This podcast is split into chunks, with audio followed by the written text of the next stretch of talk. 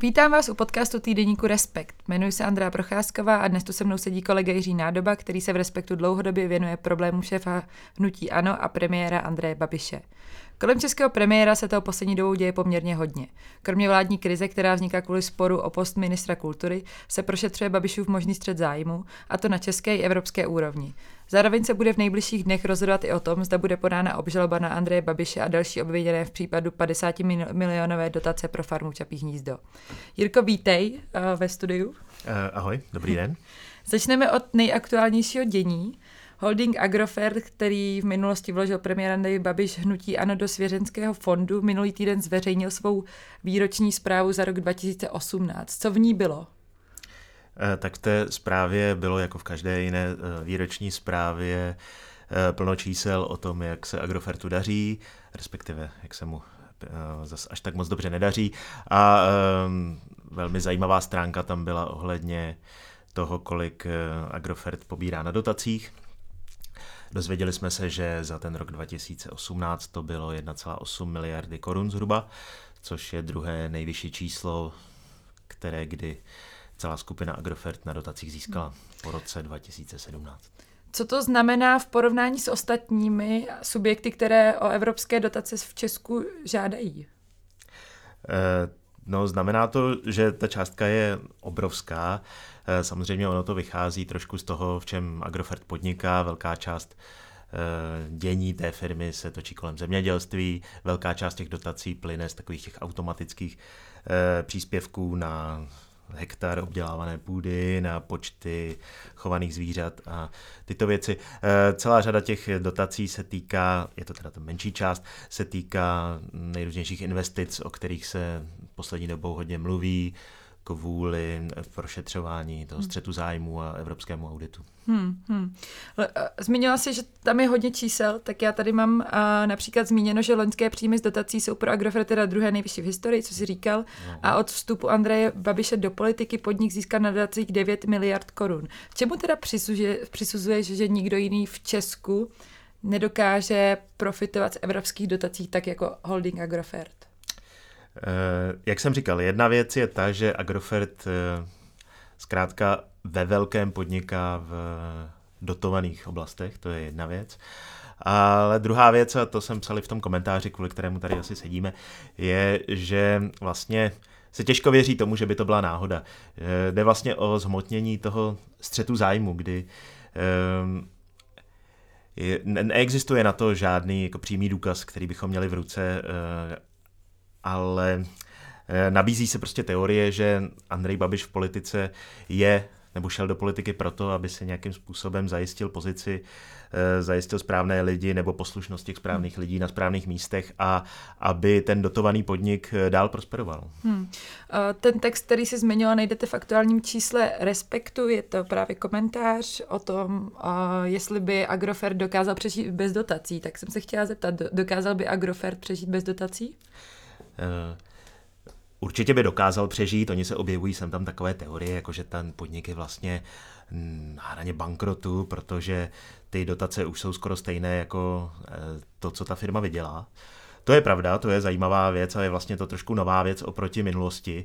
V době, kdy Andrej Babiš tam aktivně seděl v tom podniku, tak eh, Agrofert vydělával, teď nevím, čistý zisk, prostě někde ve vyšších jednotkách miliard. Jo? Teď už je to za ten loňský rok jenom necelé dvě miliardy, takže vlastně ta částka je stejná, jako kolik dostane na těch dotacích, jo? takže to jako vlastně je zajímavé tahle dvě čísla srovnat, ale samozřejmě Agrofert má obrovské jako nerozdělené zisky z minula, eh, schromažďuje obrovské, obrovské množství majetku, takže taková ta teorie, že ten podnik je před krachem nebo že banky by se bály mu půjčovat, to si myslím, že tak daleko rozhodně není. Eh, je Eh, ten podnik prostě normálně prosperuje, vydělává. Eh, samozřejmě proti té minulosti je to možná eh, trošku jiné, protože lidé, kteří třeba v té firmě dřív pracovali nebo kteří kolem Babiše se pohybují, tak jako mají takové k tomu komentáře, že vlastně ta firma je dneska bez vize, že jenom jede v takovém udržovacím módu. Hmm Eh, což je opět logické, ti manažeři, kteří tam zůstali, tak prostě dostali zřejmě, když Andrej Babiš odešel do politiky pokyn, eh, aby tu firmu udržovali, udržovali status quo. nejspíš asi taky, aby se starali o čerpání těch dotací, ale těžko se můžou pouštět do nějakých velkých, rozsáhlých strategických akcí, hmm. koupit nějakou velkou chemičku někde nebo nějakou napak prodat. Tak takže, možná, no. možná by bylo zajímavé se ještě vrátit do minulosti a podívat se na to, jak Andrej Babiš teda k Agroferdu, holdingu, uh, holdingu Agrofert přišel. Eh, tak přišel k němu postupným přikupováním a rozrůstáním eh, těch nejrůznějších podniků, kterých pak bylo až kolem 200. Eh, ono plno lidí má dneska představu, že Agrofert jsou hlavně ta pole a Eh, nějaké ty potravinářské firmy, které známe z obchodů, ale největší, nejdůležitější část Agrofertu jsou velké chemičky, eh, jak v Česku, tak v Německu, na Slovensku. Eh, ty chemičky, které vyrábí hnojiva, nejrůznější jako další chemikálie, tak jsou z hlediska těch čísel naprosto dominantní a nejdůležitější. A jak k ním přišel, no tak jako šikovným šikovnou eh, politikou v 90. letech, kdy se prostě dokázal dostat eh, v době transformace eh, k zajímavým podnikům, které třeba pro někoho v té době tak se tak zajímavě nejevily. A byly tam i některé takové divoké kroky, některé věci se prošetřovaly. Lenka Bradáčová mimochodem ohledně lovochemie, kdy si mluvila o tom, že to počínání Agrofertu bylo, nebo eh, převzetí ze strany Andreje Babiše eh, vykazovalo určité podezřelé jevy. Eh, třeba největší chemička, která do Agrofertu patří, podnik Deza, tak když ho Agrofert získával, tak vlastně ti akcionáři, kteří tam tehdy byli, ty drobní akcionáři z kuponové privatizace, tak na tom úplně nevydělali, ale zase jako nemůžeme říct, že tam hmm. máme v ruce nějaký důkaz o nějakém vyloženém kriminálním činu nebo hmm. podvodu. Jo? To zase takhle daleko uh, určitě jít nemůžeme. Prostě budování, divoké budování kapitalismu v 90. Hmm. letech. Ta výroční zpráva o čerpání evropských dotacích holdingu Agrofert byla zveřejněna poté, co do České republiky na jaře dorazila neoficiální verze dvou auditů Evropské komise, která, které se týkaly také uh, střetu českého premiéra. Co v nich tehdy bylo? Eh, tak to hlavní sdělení z nich bylo eh, to, že eh, vlastně Andrej Babiš, pokud je zároveň v pozici šéfa české vlády a na druhou stranu je vlastně v pozici člověka, který byť skrze ty dva svěřenské fondy, ale pořád nepřímo ovládá nebo má jakoby prospěch, ekonomický prospěch z toho, jak se Agrofertu daří, hm. což on ani nijak nepopírá, tak že to je prostě situace, která není úplně slučitelná. A e, není slučitelná jak z hlediska pohledu, jako, já nevím, nechci říct morálního, ale nějakého, když se nad tím člověk prostě zamyslí, tak je to takové zvláštní. E, řídit stát, který rozděluje ty dotace a zároveň e, vlastně podnik, který je největším příjemcem těch dotací. Ale kromě toho, že na to někomu může přijít jako takové divné, tak eh, na to existuje dnes už legislativa. Jednak předloni eh, Česko schválilo zákon o střetu zájmu nebo jeho úpravu, která na tohle přesně směřuje. Andrej Babiš poté převedl ty dva fondy, do ty celý podnik do těch dvou svěřenských fondů, což vypadalo jako takové řešení, byť takové vlastně jako trochu kličkování účelové. No ale potom ještě v Evropské unii začalo platit eh, nařízení, což je taková přímá legislativa, na které se Česká republika podílela a která tuhle tu problematiku upravuje ještě, ještě přísněji. No a podle tohoto evropského nařízení vlastně by se měli lidé v politice, lidé na ve, takhle vysokých funkcích zdržet jednání, tak to tam přímo je, eh, zdržet jednání, které je uvádí do určitého konfliktu zájmu. No a ten konflikt existuje právě v tom, že Andrej Babiš může mít uh, jistou tendenci um, upravovat nebo ohýbat ta dotační pravidla tak, aby to Agrofertu vyhovovalo. Nebo mít informace, které ostatní lidé nemají, protože nejsou premiéři nebo součástí, součástí české vlády. Přesně tak, nebo mít prostě nějakou možnost uh, neformálně tlačit, nebo mít pod sebou prostě aparát lidí, kteří třeba eh, někteří se bojí rozhodnout tak, že při nějaké kontrole by Agrofertu ty peníze vzali. Eh, to je mimochodem druhá část toho auditu, která je zajímavá, že kromě tohohle principiálního střetu, tak eh, ti auditoři tam našli několik, teď si přesně nepamatuju to číslo, 9, 10, tak nějak případů, kdy české úřady přidělili Agrofertu ty dotace z pohledu evropských auditorů hmm. neoprávněně, že prostě postupovali příliš benevolentně, Eh, to se intenzivně rozebíralo ve chvíli, kdy, ten, kdy, ty audity byly, kdy ty audity dorazily. Eh, připomínám, že jeden z těch auditů jsme pořád ještě neviděli, ten tají ministerstvo zemědělství velmi úzkostlivě a nelze se k němu dostat, nikdo ho zatím neviděl eh, z novinářů. Z toho prvního auditu plynou tyhle ty závěry, že prostě je tam celá řada případů, kdy Eh, prostě podnik vykázal něco jako inovaci a přitom to zase až tak velká inovace nebyla, protože třeba v jiné části Agrofertu už to, co se vydávalo za inovaci, už eh, dávno fungovalo. A nebo tam je eh, ten známý případ té pekárny u Prahy na AT, ano, té linky na toustovací chléb, kde mimochodem jenom připomeňme, že český stát už tu z dotaci proplatil a teď Evropská unie se to proplatit zdráhá kvůli tomuhle vyšetřování, takže vlastně teď dotujeme Agrofert peněz českých daňových poplatníků. Já jsem zmiňovala, že jsou to neoficiální verze, tak co to vlastně znamená a kdy můžeme čekat ty oficiální? Eh, no, tak české úřady teď intenzivně připravují odpověď eh, na to, co přišlo před prázdninami. Ta odpověď by měla dorazit do, do Bruselu po prázdninách. Eh, potom Evropská komise bude nějakým způsobem na to reagovat a uvidíme, jak se to dál bude vyvíjet. Ale jako bojím se toho, že kdyby někdo si od toho sliboval nějaké dramatické jako rozhřešení někdy brzo, tak eh, to asi nenastane, protože patrně i kdyby Evropská komise rozhodla, eh, trvala na svém nebo rozhodla nějak přísně, tak eh, české úřady zastávají tu pozici, že vlastně Agrofert nic špatného neudělal. Mimochodem, tohle může taky třeba znamenat i určitý střed zájmu. Nevíme, proč to ty české úřady na tom tak vehementně trvají. Každopádně je velmi pravděpodobné, že se proti tomu rozhodnutí Evropské komise případně české úřady odvolají k Evropskému soudnímu dvoru a ta věc se může ještě dlouho, dlouho vléct a bez nějakého jasného výsledku. Takže v té neoficiální verzi uh, toho jednoho auditu, který jsme viděli, je přímo řečeno, že Andrej Babiš je ve střetu zájmu? Ano, ano, to tam je, to tam je řečeno velmi jasně. No. Jaká byla reakce Andreje Babiše na uh, zmíněné audity Evropské komise? Eh, že v žádném střetu zájmu není, že tu dotační politiku neovlivňuje eh, a že Agrofert prostě může čerpat dotace tak jako každý jiný. On také mluvil o tom, že Evropský audit je pochybný, protože Evropská komise neumí a neměla by vykládat české zákony. To asi narážel na ten Lex Babiš, respektive český zákon o střetu zájmů. Ano, ano. E, jo, e, tak tohle byla taková poměrně překvapivá část těch auditů, že se opírali nejen o tu evropskou legislativu, ale že Eh, se do té argumentace snažili vtáhnout i ten eh, český zákon, který vstoupil v účinnost už dřív a tím pádem by se ta, eh, ten konflikt vlastně rozšířil na delší časovou dobu.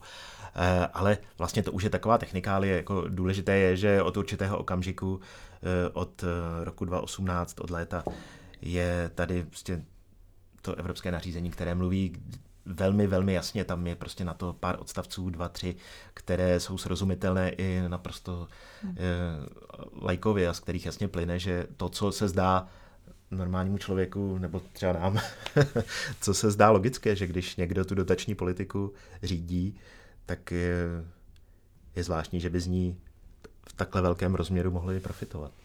Řízení o střetu zájmu Andreje Babiše probíhá i v České republice. Uh, holding Agrofert totiž mimo jiné vlastní i část tuzemských médií, konkrétně vydavatelství Mafra, ve kterém vycházejí celostátní denníky jako Lidové noviny nebo Mladá fronta dnes, dále dále vlastní týdeník Téma, Radio Impuls ne, nebo televizní stanici Očko. Včera si na našem webu psal, že se posunulo řízení českých úřadů o právě Babiš ve střetu zájmu, které bylo zahájeno na podnět protikorupční organizace Transparency International. Tak o co v tomto řízení jde a kdy začalo? Ano, tohle je taková paralelní věc, která se řeší v Česku. Ta podstata je vlastně velmi podobná tomu, co řeší ty evropské audity, ale eh, Transparency International podalo eh, po té, co vstoupil v účinnost ten český eh, zákon o střetu zájmu, stížnost, že Andrej Babiš ho porušuje, protože tam jeden z těch paragrafů říká, že že veřejný činitel ve výkonné funkci, tím pádem tedy minister nebo premiér, nemá vlastnit média, potom došlo k převedení Mafery s celým Agrofertem do těch svěřenských fondů, takže Andrej Babiš argumentuje, že vlastně nic nevlastní a že to ani nekontroluje. A teď eh, nastává taková jako právní eh, bitva, do jaké míry tedy ten, to do jaké míry Babiš skrze ty svěřenské fondy ten podnik ovládá nebo neovládá, kontroluje, ne, nekontroluje. Jo?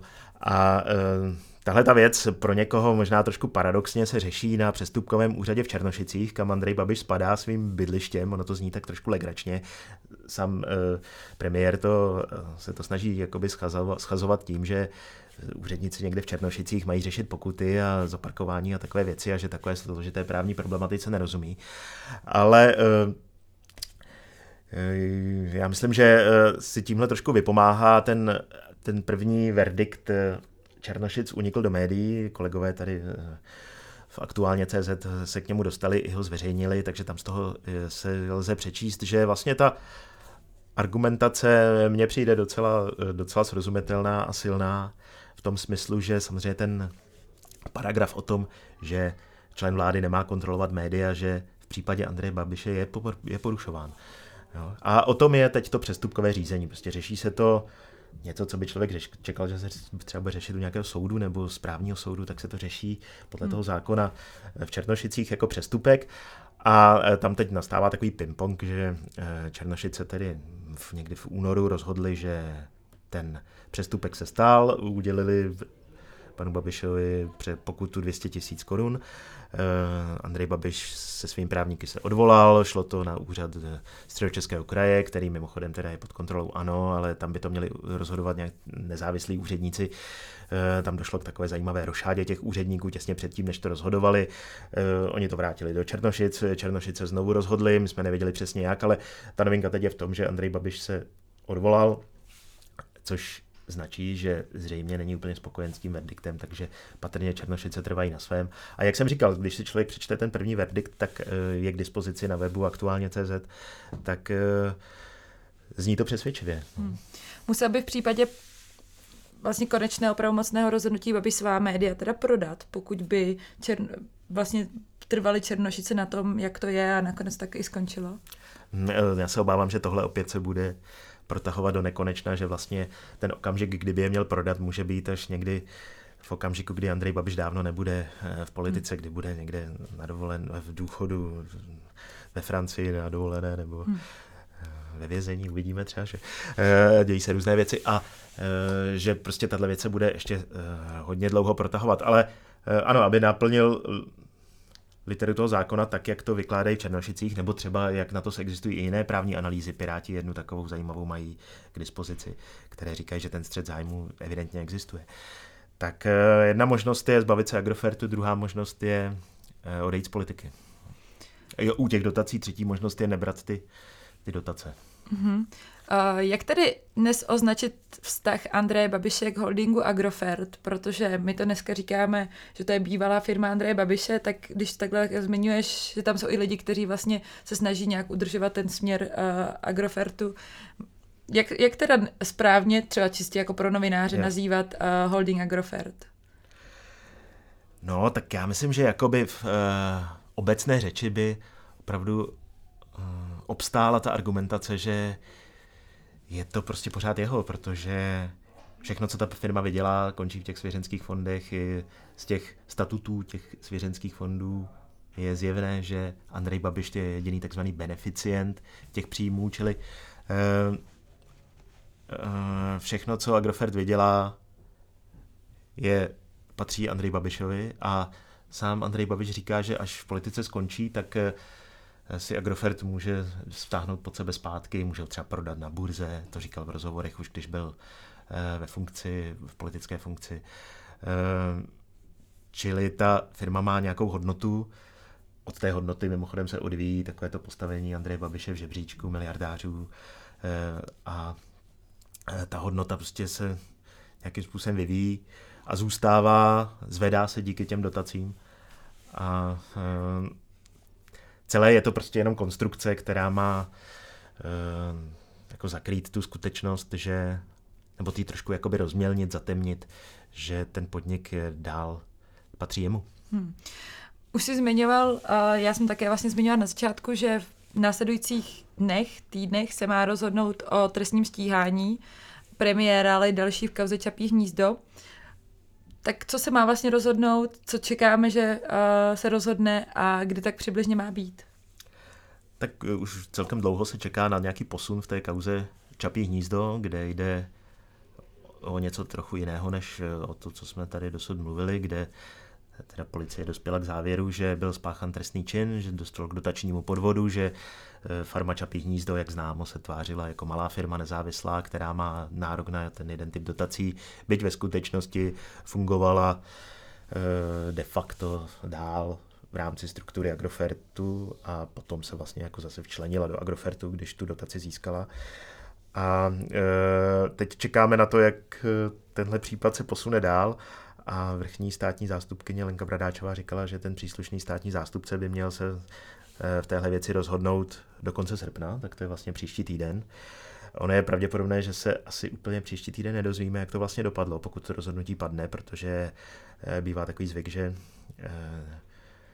Nejdřív jsou o tom informováni ti účastníci řízení, eh, čili než bude rozesláno na všechny adresy to rozhodnutí, to asi víš sama líp. Eh. To není zvyk, to je v zákoně. A to je, ano, ano jo. Tak, je, eh, takže o tom, myslel jsem, že je zvyk, jako že o tom ti státní zastupci úplně jako neinformují. Aha. Tak to se asi nějaký, nějakou dobu ještě povleče, ale mělo by tady padnout to rozhodnutí, jestli teda tenhle stát, který Andrej Babiš řídí, zároveň ho bude žalovat za trestný čin. Uh, pokud by se tak stalo, tak se dostaneme do uh, jako velmi bizarní situace, která může být ještě mnohem jako výbušnější v době uh, 30 let výročí listopadu, než celý tady letní spor o ministra kultury.